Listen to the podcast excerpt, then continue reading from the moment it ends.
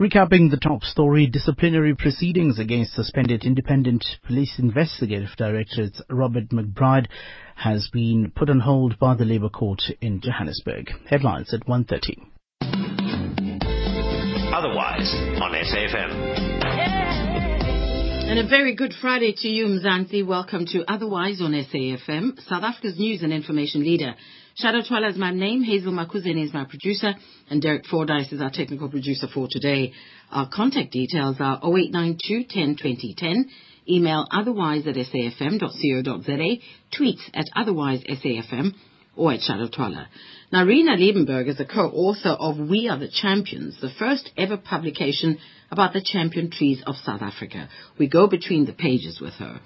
And renowned author, gardening author, Jane Griffiths says it's time to think about planting our spring and summer vegetables. Where to begin, she tells us. We talk to actress and director Thoko Ntshinga about celebrating theatre legend Barney Simon. And finally, artistic director of PACOFS invites us to the Soweto Theatre for the play Masote's Dream. But first, our lunch bite for today, and obviously it's inspired by the fact that it's Mandela Month, and we get inspiration from his quotes. And he says we must use time wisely and forever realize that the time is always ripe to do right. What counts in life is not the mere fact that we have lived, it is what difference we have made to the lives of others that will determine the significance of the life we lead. Otherwise on SAFM. What a coincidence that we make that announcement on the day that we speak with my guest, Erna Liebenberg, who is the co-author, together with Enrico Liebenberg, of We Are the Champions, the Champion Trees of South Africa. A very beautiful coffee table book. And she joins me now. Erna, hello, welcome, and thank you for your time. Hello, Shado, and, and hello to your uh, listeners as well. And thank you for coming into our Johannesburg studios. Only my pleasure. We really appreciate this. What a beautiful book. Thank you. Now you've gone on a journey. I mean, I looked at this book and I, I was I was I, I was inspired to take the GPS, GP, the coordinates, and go visiting all these trees around the country. Well, I think that's exactly what we hoped for. We are really trying to spread the awareness and make people aware of the champion trees because not a lot of people are aware of them and uh, hence the inclusion of the GPS coordinates. But how? Where did your journey begin? Because you were in in the corporate world, and how do you end up uh, just as a tree hugger, so to speak? Most definitely. Um, my husband and I, we retired around about 2009, um, but you know what, we were too young, I think, to just sit and drink wine all day. so we both love uh, the natural world. We both love traveling. We love photography. And so we started on a journey which did not include trees at, at the time. Mm-hmm. Uh, afterwards, uh, during 2012, we were introduced to the champion trees by a friend. And we originally never planned on producing a coffee table book. But we we determined that a lot of the information was getting lost every year. Uh, nobody knew about the project. Mm. We took a lot of photographs, and in the end, it just all came together, and we decided to put together a coffee table book and spread the awareness and make people aware of the wonderful heritage we have. Do you know, and, and I wonder why it hasn't been done before, especially as detailed as you have done it. I know we've just had a, a call now, the minister saying people must please submit names of trees that they know. But um, why do you think it has been done before? Because I read about the tree in Sophiatown yes. Th- that was uh, a champion tree. Tell us the story. In around about 2003, that was when the project originally was started, the whole champion tree project by the Department of um, forestry. Mm-hmm. This t- uh, this particular tree in Sophiatown, um, it, well, let's just say that one of the residents there wanted to cut it down, mm. and there was huge public protests to try and save the tree, and they went to the Department of Forestry. But unfortunately, by the time they got involved, the tree had been pruned so badly that it eventually died, and that is when the whole project started with the Department of Forestry. And, and, you know that's the first thing we do to accommodate our buildings and our homes and, and cities. We cut down our trees. Exactly. But how how should we empower ourselves as far as knowledge of which trees uh, to cut down and which um, not to cut down? Well, I think it is a very difficult question to answer. Obviously, if it means the well-being of people and tree trunks that's going to fall on houses or damage property, sometimes you have to prune the tree. I don't think you always have to get rid of the tree or poison it, but sometimes, unfortunately, you know, these things happen. Or a strong wind blows and a tree falls over.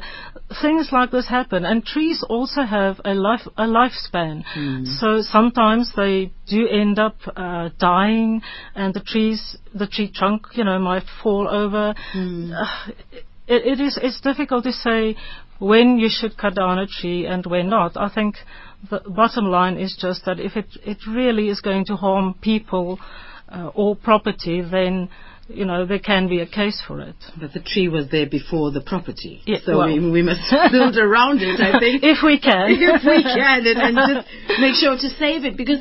I look at this book and I'm thinking, oh my goodness, I hope my great grandchildren still find uh, these trees alive and, and can work around them. Ex- exactly. And you know, as you look at this book, there are already trees in the book that are no more. No, uh, some of the some of the trees were on Table Mountain, and with the devastating fire that we had earlier this year, Mm, some of them have died. Uh, there are some other uh, fires that's been uh, in in other forest areas, and we expect those trees to die.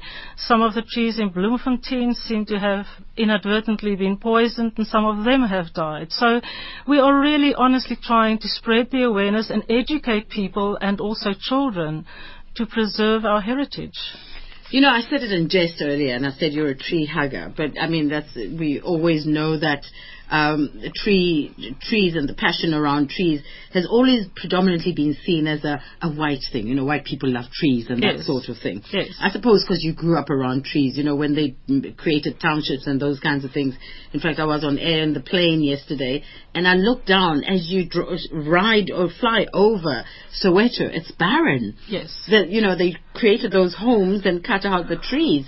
So how do we change the mindset about the importance of trees and really getting to know about them? Because you know our, our elders, because these trees, all of them have have Setswana names and Venda names and Sepedi names. Yes. So those names were given because our people historically have always known about the importance of trees. I I think so. I, I think if we go back in history, maybe a lot of the townships are barren because in the old days they did not have access to water. Mm. So I think from that point of view, you can't blame people for not having gardens. And from a white perspective, we grew up having gardens and trees around us. Mm. But we are planning a project and we're hoping to work with a number of corporates to educate children to go around to the schools in the in different areas, take them around to these champion trees that are accessible and educate them about the importance of trees and our natural heritage. And as you said, you know, hoping that our great grandchildren can see the same things that we see today. You know, Erna, the other thing about trees is I've, I've, I've, I've always been so scared about what lives in the trees. You know, you find lots of snakes in the trees. You find lots of other creepy crawlies. Now, do these trees in particular, do they, do they have those kinds of, uh, uh, predators who, who inhabit them? Well, I think all trees naturally have bugs and birds. I haven't seen a snake in one yet, but I guess they're also they are definitely around. But um, you know, I guess it's it's part of the animal kingdom, and they have to live, and it's part of their ecosystem. And of course, the birds. The birds are most important because the birds also de- de- depend a lot. Our species, especially in this country, depends a lot on, on trees. Exactly, it's their habitat. They live in there. They hunt from there. Uh, they make nests in the trees. You know, what will we do without them? Mm. So you've got the diameters of the trees, you've got the heights of the trees, you've got the names of the trees. How do we begin to use this particular book that you've offered us? Okay, um, the book is separated into different chapters, but not necessarily by species. Um, and every single tree page has got a size index which gives you the, the size of the tree relative to others in the book. Mm-hmm. And then the GPS coordinates will get you there. It also tells you on every page where the tree is located, in which municipality, whether it is on public land or private land, mm. whether you must pay an entrance fee, whether it's freely accessible. So people can honestly say, you know what, I'm traveling through Limpopo province, look at all the different trees in Limpopo, program it on the GPS and, and go visit the trees. hmm And what's your most what what you believe is your most and it's going to be difficult to answer this, but what's what's your most awesome tree out of all of these that you think everybody ought to read about and hopefully go and visit? Well, I think the Ilembe tree. It stands on the banks of the Tugela River in KwaZulu-Natal, uh, in a small village, and it is just not known to anybody. It is a lovely, lovely tree. Um, with a huge trunk diameter. It's broken open. You can stand in the center of it. Oh. And all the cattle are hanging around underneath the tree. And right next to the tree almost, there's a school and this little Ah, village. And nobody knows about it. Ah. Well, nobody knows that it's a champion tree. Let me put it that way. Yeah, and how what qualifies them to be champion trees by the way? Is it because of the age? No, it's it's a number of factors. Its size, um, age comes into it, historical and cultural importance comes into it, um, and then. The size index, which gets calculated as you mentioned just now, with the height and the trunk diameter and the crown spread, mm-hmm. that using the formula then creates a size index. And if the size index is above a certain value, it will qualify as a champion tree. But again, as I've said, if it's of historical value, then it might be a champion tree anyway. And there's a, a panel of experts that then sit mm-hmm. and determine whether this tree will qualify as a champion tree.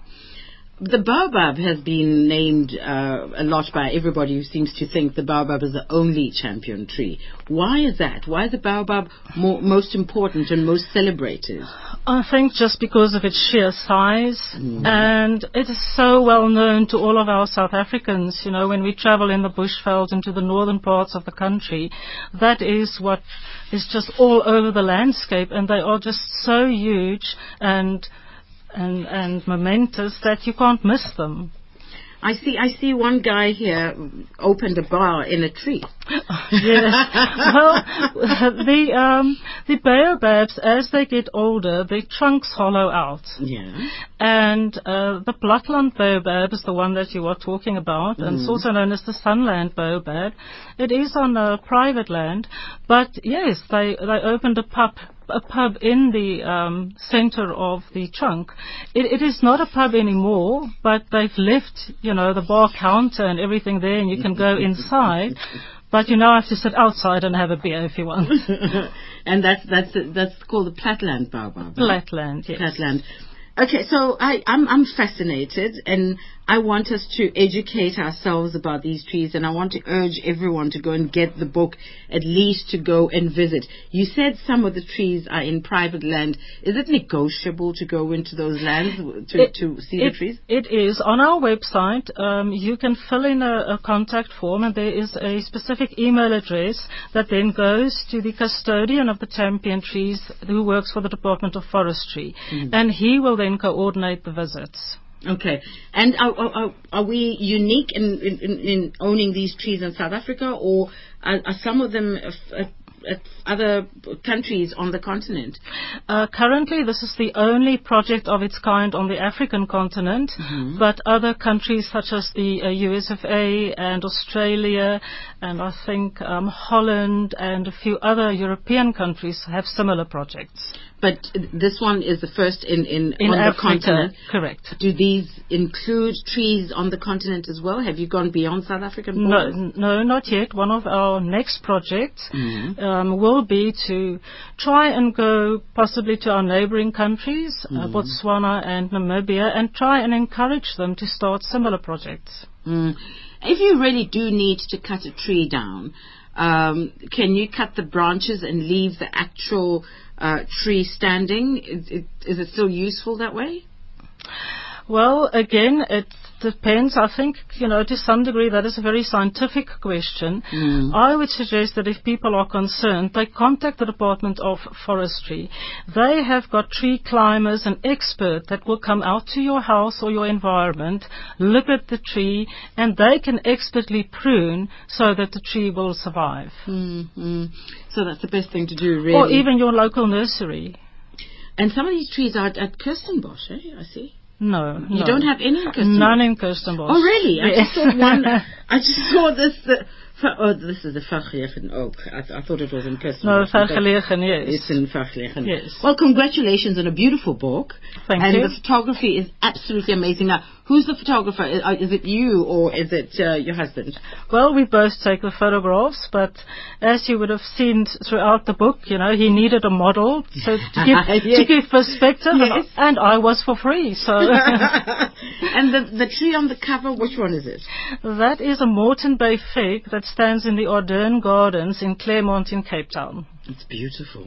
You just want to go and lie on it, on those roots. Yes, it's also known as the wedding tree. Ah. Um, it's in public gardens, and you will find lots and lots of people taking their wedding photographs there. Fantastic. Please give us that website of yours, It's championtrees.co.za. championtrees.co.za. Correct. I absolutely loved it, and it's available at all good bookstores. It is, I think it's going to make. And also through our website. Sorry. Yeah, I think it's going to make a wonderful present, uh, you know, because it sits beautifully on the coffee table. And now that Christmas is around the corner, I think it's time to pack that Christmas bag Exactly. gift with, with, with this one. Uh, congratulations, Erna. It's, it's actually what, it's such a beautiful book. And I will never look at trees uh, the same way after this. Thank you. Shado, and thank you very much for having me. Thank you for coming into our studios. Take care. And congratulations to Enrico as well. I you will know, tell him. Thank you. it's double effort here. It wasn't yours alone. no, definitely not.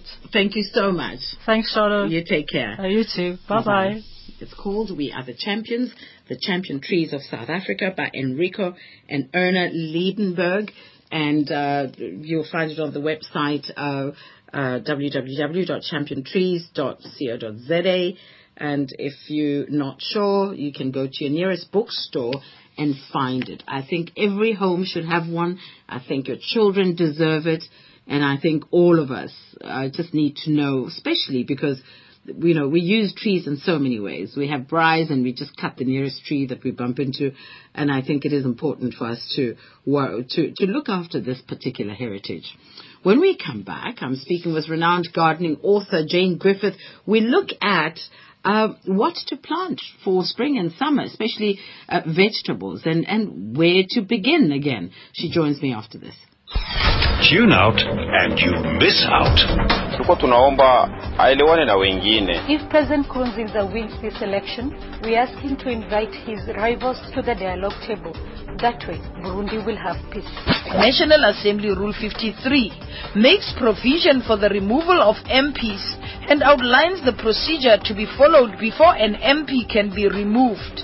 Although it's a home game, it doesn't feel like a home game because we've flown to, to Australia and then we were on the same flight as the All Blacks coming back and they played a Friday. So both of us have flown all over the world. SAFM 104 to 107, South Africa's news and information leader. The South African Traditional Music Achievement Awards call for nominations is closing on the 26th of July 2015 at midnight. Don't forget to nominate your favorite artist or group by sending an SMS to 34066. SMS cost 1 Rand 50 and free SMSs do not apply. For more information, please call 086 10513. The number again is 086 10513. Facebook fan book page Satma Awards. On Twitter, it's at Satma Awards or visit www.satmaawards.co.za. Otherwise, on SAFM. Hello, Jane. Jane Griffiths is our renowned gardening author. Hello, welcome. Hello, Shado. Hello from a, surprisingly wet Johannesburg. We had the most surprising thunderstorm and rain last night. Well, I left Johannesburg this morning, and it, it was it was scary. I had never, uh, you know, heard so much thunder and bits of lightning. And I'm talking about four o'clock in the morning. It was scary. Well, what is really odd about it, we don't normally get thunderstorms like that in the middle of middle of winter. We that is a, a, a very much a summer experience. So it, it is wonderful. I mean, the, our garden is so happy with all the water that came pouring down, and uh, so it is a huge treat for us uh, gardeners here to have that rain in the middle of winter. It's a treat. My, my cousin actually is visiting from Cape Town, and she says she brought it up with her. we boast about our power to, to control Yes. the weather in Cape Town. I was going to say that your garden must be smiling at you because it, it is so rare. And what, what, what has been smiling the, the, the, the widest for you? Because what have you just planted that would have it, it just welcomed the rain? Absolutely. Well, I've been busy. You know, even though it's the middle of winter, um, when it's time to start thinking about our summer and spring gardens, which is surprisingly just around the corner. Uh, and even though, well, in in in Joburg, it's uh, it's a little, it's too cold outside to start putting seeds into the ground. Mm. But the way you can get a head start on your spring garden, and this applies to other gardens as well, that even if your garden, even if you've got warm enough weather to plant seeds outside in your region, your garden is full of winter vegetables and there's no space for summer plants or summer seeds to go in. So the, the thing to do is to either create a seed bed mm-hmm. or sow into seed trays. And if you've got the space, you can set aside a separate bed for sowing your seeds. And if you're in a winter area where you need to protect your, your seeds, you can pl- uh, sow them into seed trays and then cover them up. You create a mini greenhouse or you, you, you have a greenhouse that you can use. The thing is that they must be in a warm, sheltered area. So when you sow the seeds, they have a chance of surviving. That covering up, let's, let's go into detail because, you know, when people say cover up, we all think, yeah, it's easy, I can do it. Is there a particular way of covering up and protecting your seeds? Um, look, there's various different ways. I've, uh, you can you can spend a lot of money and buy a beautiful greenhouse, and you can get various sized greenhouses. Uh, you can spend a smaller amount of money and get a little mini greenhouse, and those work very well. They, you know, they're just kind of uh, poles with uh, shelves, and then covered with a, a, a- plastic, a, you know, little green green plastic with a little zip door on the front, and you can roll up the door. Anything that just creates that moist environment. I've done various things over the years. I've done the, you know, buying a, a greenhouse with relatively cheap plastic, and it was an inexpensive greenhouse. It didn't last for long. The, the plastic does atrophy after a couple of seasons. Uh, but then, you know, I recycle that plastic and I put it onto a smaller greenhouse, and it, the holes that have atrophied in the plastic actually provide a bit of airflow throughout because that is a mistake that can happen. People must be aware of wind flow when you start creating these tunnel spaces or greenhouse spaces. Mm. They can get very hot inside there. I made such a mistake the first time I, I put my greenhouse up. I was thrilled with it and I planted dozens of seed trays and mm. way overplanted, but I had the space, so I did it. And September came along, and you know, almost on the first of September, it, it happens. Our weather changes almost overnight, and we mm. suddenly our temperatures increase. But we don't have the rain, so it gets very hot very quickly. And I literally just cooked every seed inside there because the temperatures went up to about 55 degrees. So you have to create windows somehow, whether you've got flats that you roll up or whether on your, uh, uh, uh, you know, more expensive greenhouses that are made with greenhouse perspex, they have come with windows that you can open. So that's something to really look out for. And if you are growing under cover permanently, you need to look out for pests as well because they do like that environment. But Oh, all right, Jane, stay on the line for me, please. We, we're taking news headlines with Sir Utsile Sako. Thanks, Shado. Good afternoon. The National Union of Mine Workers has vowed to challenge platinum producer Lonmin's plan to cut 6,000 jobs. The union has expressed shock at the plan. Lonmin is reported to have told a union in a letter that 4,500 members of the company's workforce could be laid off. The Labour Court in Johannesburg has ruled in favour of suspended IPID boss Robert McBride. The court has granted him an interdict that will stop disciplinary hearings from proceeding on Monday. And United States President Barack Obama is flying to Kenya on his first official visit to his father's home country. Obama has promised to speak bluntly against corruption and human rights violations, especially against the persecution of gay people in Kenya. Details at 2 o'clock.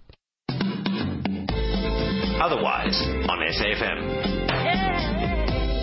Jane Griffiths is our gardener, and we're talking about summer and spring vegetables.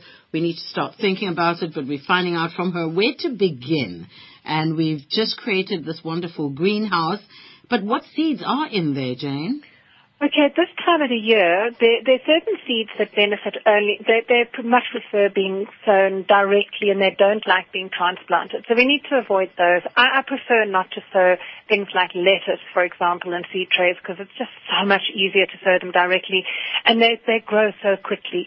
So what we're looking at is the ones that take a longer time to reach harvest. So we're looking at things like your peppers, mm-hmm. chilies, um, eggplant, tomatoes, uh, those kind of seeds you can sow into seed trays now, and by the time the end of August comes, the beginning of September, when it's warm enough mm-hmm. for those to be so transplanted out into the garden, they're already a nice size. And you're not starting from scratch at the beginning of, of, of September with a seed in mm-hmm. the ground. Mm-hmm. You're starting with a transplant. And then you've got all the benefits as well that come from sowing from seed. And there are lots.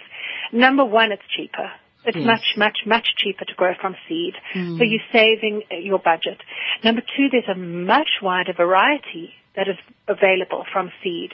You know, the nurseries, they, they provide, and they are now, luckily they are providing a, an increasing range because of the demand, but they cannot provide as many seeds, seedlings that you can get from seeds. Mm. And we're very lucky. We've seen an increase in all the heirloom and organic seed companies in South Africa, and do you know go and frequent those. Uh, if you have a if, if listeners go onto my website janesdeliciousgarden.com, mm-hmm. at the end, the bottom of the page, the list there's a, a things I like.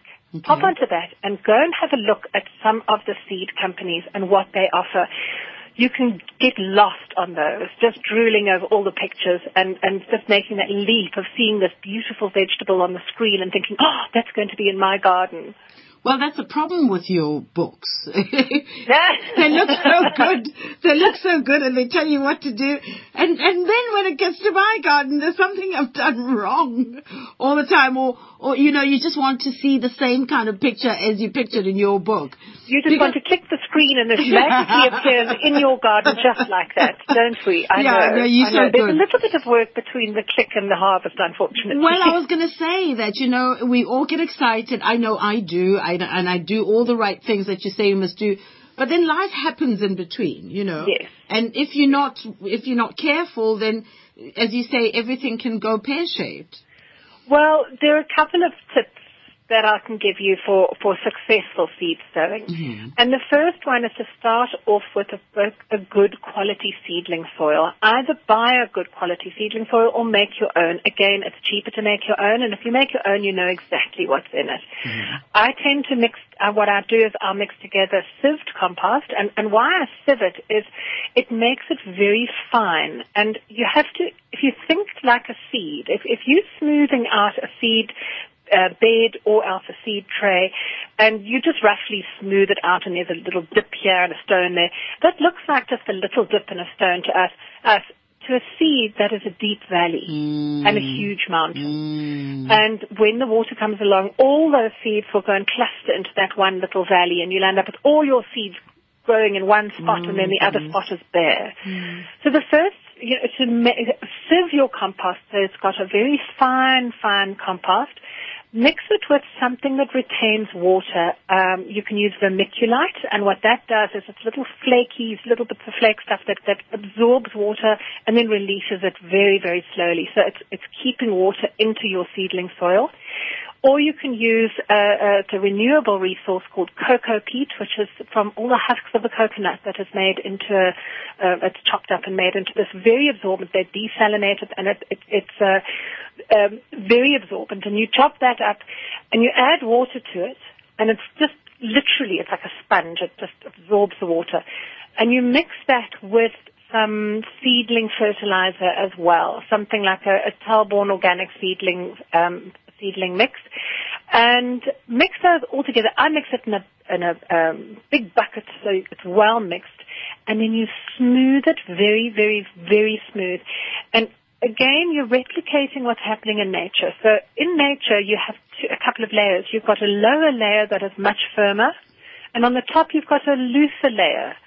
So press the lower layers down firmly and then sprinkle the loose layer on top. And then that, that loose layer is the one that you, you make the holes in for your seeds. And gently cover them up and don't bury your seeds too deep.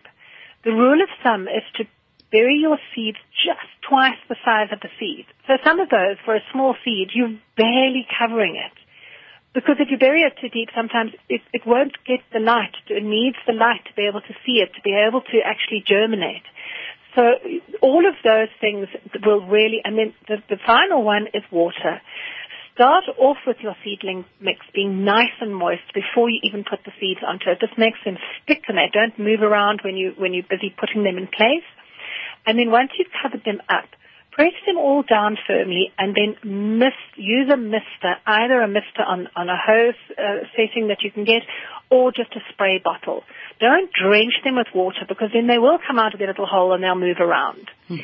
And then after that, keep it moist just until they germinate and then after that hold back on watering. And this is one of the mistakes that a lot of people make. They have a time on a Saturday, as you say, life happens, you know, you, you have time on a Saturday, they're great, I'm going to plant up all my seeds and you put them in. And then Sunday you water them, Monday you water them. Suddenly Tuesday, oh, you've got a conference somewhere and off you go and then you come back on that night and then it's too late and the next, and suddenly two days or three days go by and you haven't watered your seeds. Yep. You will have successfully killed them. Well, that's what that's what we know we do. Jane, I'm going to uh, direct everyone to your website because that's really where they can get all these tips you're giving us. And thank you once more for your time and enjoy the thunder, hey? Thank you, thank you. Enjoying the rain and everybody just keep growing. It's nearly spring. Yes, thank you so much, Jane. Thank you, Shado. Take care. Bye-bye. Bye website again is janesdeliciousgarden.com and I tell you, uh, go there or you can go and get her books as well, Jane Delicious Herbs and Jane Delicious Garden, all available at your very good bookstore. So to mark the 20th anniversary of the passing of theatre legend Barney Simon, the Baxter Theatre Centre, in association with the National Arts Festival, is proud to revive his hit production, Born in the RSA. Well, here to talk to me about it, director and veteran actress Thoko Ntshinga talks to us after this. Otherwise, on SAFM. You know, um, Thoko, welcome, my sister. How are you? I'm very well, thank you. Thank you so much, Shado. How are you? I'm fine, thanks, and I can't wait hmm. to see. I can't wait to see the play. I was at the Baxter over the weekend, just after uh-huh. the people were seeing uh, Born in, in the RSA, and I uh-huh. literally saw people walk out in tears. Now, what have you done? what have you done? hey? All, all we did was to just trigger memories. It's history. It's what we've been going through. It's what we had been going through. But the question, the biggest question is, um, are we free from what was? You know, um, we're still swimming in the same river. We don't know whether we're going downstream or upstream. But I think people are crying because one, the younger people just had no clue how hard the times were. And the older people just might remember, you know, certain things that happened in their lives or what they used to read about in the newspapers. It's, it's more or less that. Now tell me, it's 30 years later. It has that mm-hmm. effect on people. So, I mean, how genius was Barney Simon, hey? Oh my goodness, that man was genius. Um, you know, the, the play still resonates today because Barney Simon was on a quest to find the truth in every story.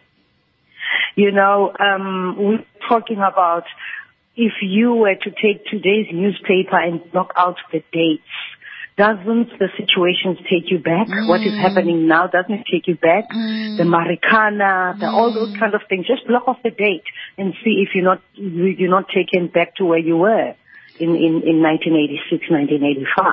How much was of, of a challenge? How much of a challenge was it for you to direct this talk? My goodness, um, just rereading the play, I was in tears because I had to remember the woman I am playing in the play. You know, um, this woman who was in detention, everything that she went through, she, she actually told me, you know, uh, which is the, the material that I took onto on, onto the play, you know. Um, for me, it was very hard. It's still like yesterday morning. I went to the 11 o'clock show, and I'm sitting there. I'm looking at the actors. I'm listening to the material. It's still painful. It's still pain. It's so painful. I think people are quiet during the show because they they absorbing the pain, and I think people come out in tears because it's the the, the only release that they have at that moment. Well, I'm going to let you go because I want people to go and mm-hmm. see the play and then Yes, we'll talk to you after the whole run because I think it's going to be shown around the country. But it is at the Yes. Baxter until when? It's at the best until the 8th of August. Okay, and the, Until the 8th of August. and it's on every night? It's on at, it's on every night, and we have matinees at 11 o'clock every Wednesday and Thursday, as well as 7 o'clock in the evening. And lastly, Thoko, who should come and see it? Everyone, everybody. If you have a daughter and a son who's 19, 20, take that person. If you're older, go there and, and, and just, you know, the, what was lovely about Barney Simon, Barney Simon doesn't hit out. It just speaks. So that's what we do. We just talk. Well, you know. Born yes. in the RSA. Thank you, my sister. Congratulations and, well done with this one, eh? Thank you. Thank you so much, Edo. Okay, Thank you you. take care. Thanks for having me. Okay, Bye. bye bye. Born in the RSA, at the Baxter until the 8th of August. Do go and see it. I promise you, I saw people walk out in tears. And here's another story that we ought to know about, but we don't. And Jerry Mofokeng i- is the uh, actor, is an actor and director, an artistic director of the Performing Arts Center in the Free State. And they're showing Masote's Dream. And he'll tell us now what, who Masote was actually. Otherwise, on SAFM. Brajeri. Yes, ma'am. How are you? I'm well, and you? Fine, thank you. The last time I saw you, you were going for a a a a, a, a tiny tiny uh, health work. Was it successful? Very successful. I had a what's called a spinal fusion, and when people see me walking, it's like you're walking and you're walking upright. What? but God's been good. I I'm behaving myself. Well, I hope so. I hope so. you need to. The physiotherapist is hard on me. Oh, good for you. Good for your physiotherapist, in fact. But it, it of course, didn't come in the way of of uh, of producing Masote's dream. Yeah, what what a a soul feeding process and production. It it just yeah, it just touches you nicely inside, and you just think, okay, if he could do that for his generation, really, what am I here for? What am I doing? He did it with notes. He didn't give up. He wanted to. For a man who was self-taught on how to play a violin, what more would you want except to get an inspiration from that? Well, you know, my, my my inspiration comes firstly because you know one forgets about these stories until they're brought back by people like yourself, and I think they're a very important uh, way of documenting these stories. But just briefly, for people who have no idea who who Masote was, um, uh, can you you know um, Michael Masote? Can you give us a bit? Yeah. Okay. Ntate Masote was born in 1941. And he was born in Sophia town, so-called Kofifi. We, and then, of course, they were forcibly removed in 1955.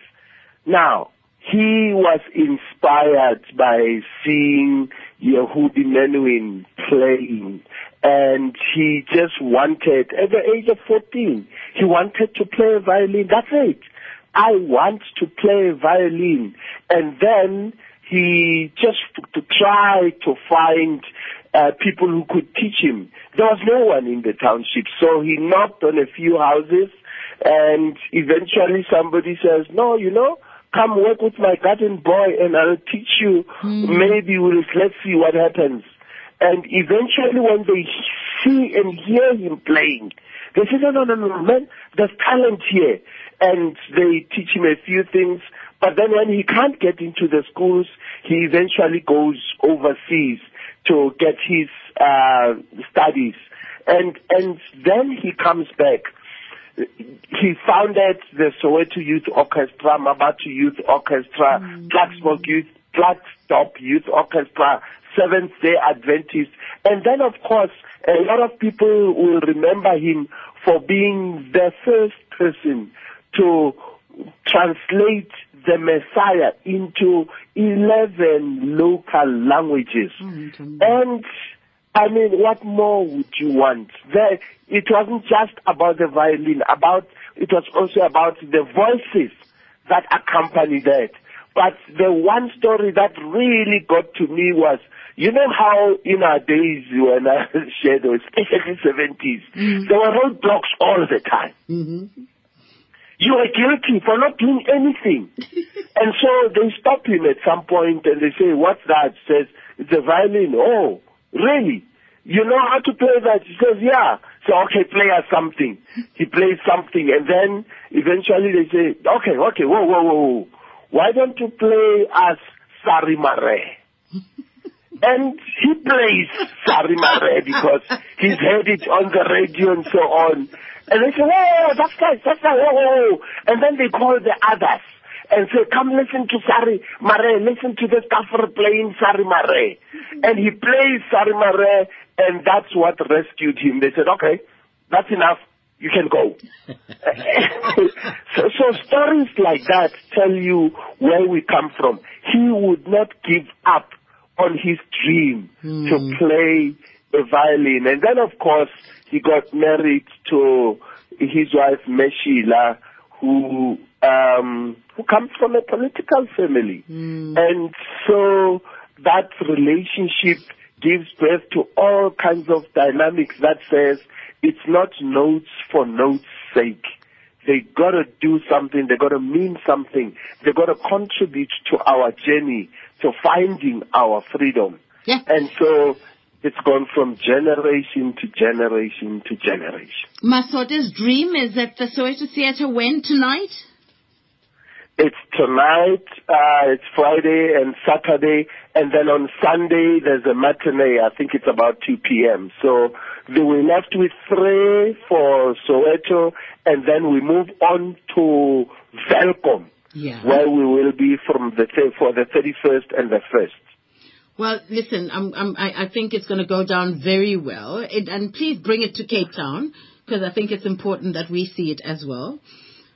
But, but Jerry, you, you you talk to the management there, but I tell you, everyone just loves the gentle story told through notes. Well, I, yeah. I'm, I'm looking forward to it, Jerry. Thank you so much for for talking to us, and congratulations on bringing it to our attention. Thank you so much. Great. Thanks talk, for talking to me, Shado. Okay, t- take care. Take care. So if you're in Soweto, Soweto Theatre, go and see Masote's Dream. Uh, he was incredibly known as Munna Mino, a man of music. It is now time for Nalibali.